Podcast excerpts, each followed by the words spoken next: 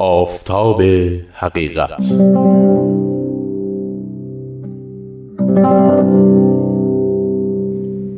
بر اساس تاریخ نبیل زرندی.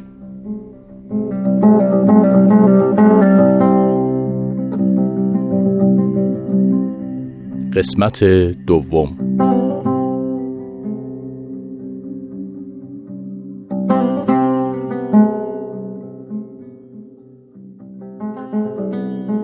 در ایامی که شیخ احمد احسایی مهیای مسافرت از یزد بود سید کازم رشتی از گیلان به محضر ایشان شتافت و در جرگه شاگردان او درآمد.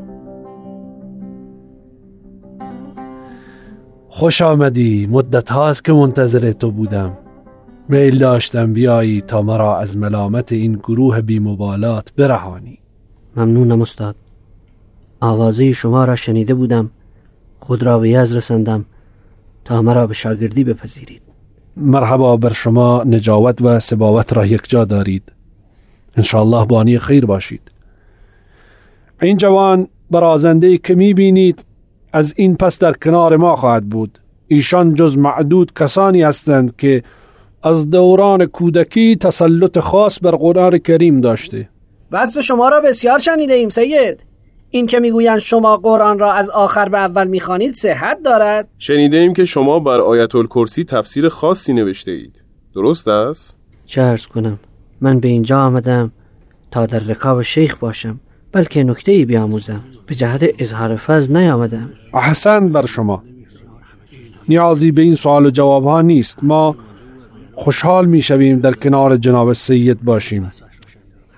آقایان که هر مسئله ای دارند سوالات مشکله دارند. از احادیث روایات کتاب اهل بیت احکام دین خدا می‌خواهند جویا شوند به خدمت ایشان بروند. شما هم نیاز نیست به محضر بنده بیایید. هر یک از شاگردان من که سوالی دارند باید به خدمت شما بشتابند. و حل مسائل مشکل از شما جویند. زیرا خداوند به فضل و موهبت خود قوی به تو عنایت فرموده و عطا فرموده که می توانید او را می نه اولین بار از او را می بینم هر تک نیامده جای همه را گرفته. انگار نه انگار که ما این همه سال در محضر شیخ بوده ایم این گونه که شیخ از او حمایت می کند بعید نیست تا چند وقت دیگر ادعای قائمیت بکند. نجوا می شنوم چیزی نیست استاد. ببخشید. وقت نجوا نیست. برخیزید. ظهر است و هنگام نماز. الله اکبر الله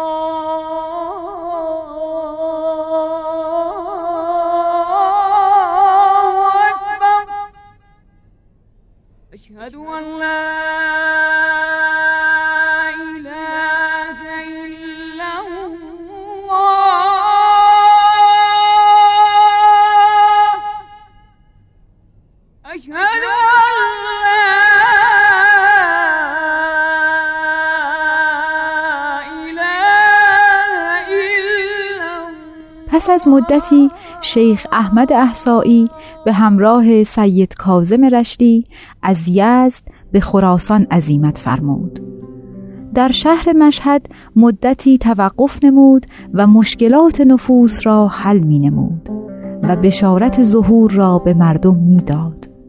و چون می‌دانست روز ولادت موعود عظیم نزدیک است و چیزی نمانده که مفاد آیات کریمه راجع به ظهور موعود تحقق یابد و نور الهی از نور مازندران بر عالم پرت و افکن شود و سر حدیث سترون ربکم کما ترون لیلت الاربعه العشر و ستنکرونه و همچنین حدیث ان من اشراط الساعه ان تلد الامت ربتها.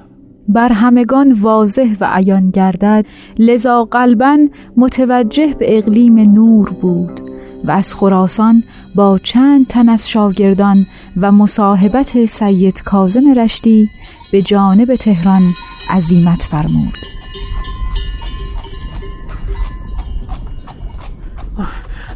قربان قربان بگمانم یاقی ها به ما حمله کردن قصد حمله دارن. قربان ما از گردنه ها گذشتیم ولی راهزنی ندیدیم. اینا کیستن که به طرف ما میآیند؟ مسترب نشو غلام. ما در نزدیکی شهر ری هستیم. راهزنان که تا به این حد نزدیک نیستن. حکمم به استقبال آمدن. به استقبال؟ تا به حال کسی به استقبال کاروان نیامده. آن هم این همه جمعیت. هیچگاه هم شیخ احمد احسایی به همراه نداشتیم. حکمم فرستادگان شاه هستند. تو جلوتر برو و اوضاع را بررسی کن. چشم چشم قافل سالار. به جناب شیخ خبر بدهید. گویا به استقبالشان آمدند. مراقب اطراف باشید. اینطور که از وضعشان پیداست همه از اربابان و عیان هستند. خدا کند که به مشکل نخوریم.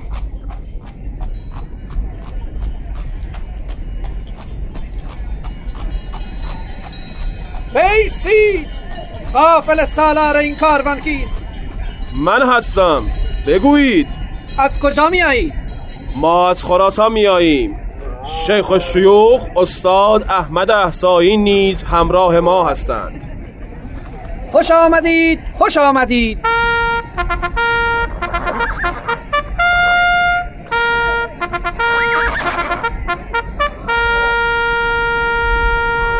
به نام پادشاه سلطان سلاطین فتلی شاه قاجار مراتب خضوع و خشوع خرسندی و تهیت دولت مرکزی ایران را خدمت بنیانگذار مکتب شیخیه جناب شیخ احمد احسایی که از طرف شاهنشاه ملقب به فخر امت و زینت رعیت گردیده خدمت ایشان به همراهان معروض می داریم شما در پایتخت میهمان ویژه شاهنشاه بوده و تا هر زمانی که میل داشته باشید ما موظفیم در خدمتتان باشیم و دولت مرکزی پذیرای شما خواهد بود. اکنون جمیع شما مستقیما به زیافت و میهمانی شاه دعوت می شوید الله که همگی در زیر سایه شاهنشاه ساکن و مستریح باشیم.